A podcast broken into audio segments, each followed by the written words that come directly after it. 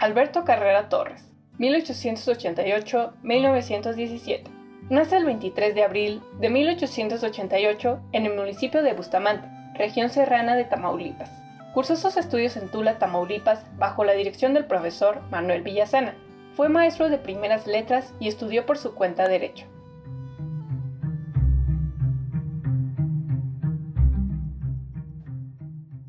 En el año de 1908 fue aprendido acusado de instigar un motín de los recolectores de lechuguilla.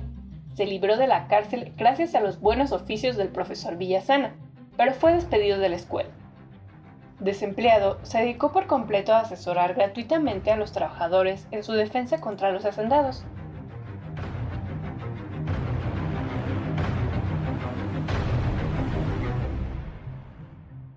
quienes mandaron a sus esbirros a darle una paliza y al resistirse le dispararon un balazo en la pierna, cuyas complicaciones, años más tarde, le causarían una amputación hasta la cadera, pese a la cual continuaría siendo un magnífico jinete.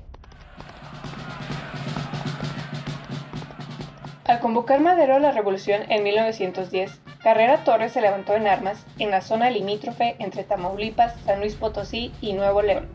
El 21 de mayo de 1911 se apoderó de Tula, cabecera del cuarto distrito de Tamaulipas, e instaló el primer ayuntamiento maderista presidido por Filiberto Sustaita. Al ocupar Ciudad del Maíz el 17 de noviembre de 1912, se unió al plan de Ayala de Emiliano Zapata. Cuando el gobernador Matías Guerra reconoció a Victoriano Huerta como presidente, Carrera Torres se sumó al constitucionalismo. El 4 de marzo de 1913 proclamó su ley ejecutiva del reparto de tierras, y rebautizó a sus hombres como Brigada Gustavo Amadeo. Huerta fue derrotado y se firmaron los tratados de Teleuyoca. El 1 de septiembre de 1914, Carrera Torres fue enviado a licenciar a las fuerzas federales de Yucatán y Quintana Roo. En Mérida, dio posesión del gobierno del estado al general Toribio de los Santos y regresó a Tamaulipas. Al hacer crisis el conflicto entre Carranza y Villa, Carrera Torres y su sexta división apoyó la convención y luchó contra el constitucionalismo. Fue la única corporación completa del ejército del noreste que siguió a Francisco Villa.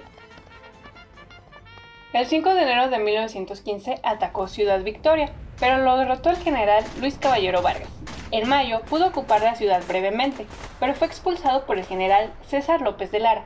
Entonces se concentró en Tula. Su precaria salud estaba más que menguada.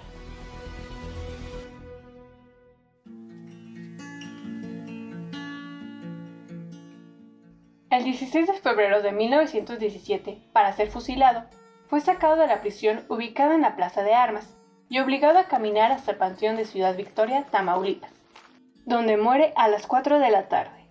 ¿Y tú, conocías la historia de Alberto Carrera Torres? Te invito a que nos compartas tu opinión a través de las redes sociales. Mi nombre es Andrea Román y agradezco que me hayas escuchado.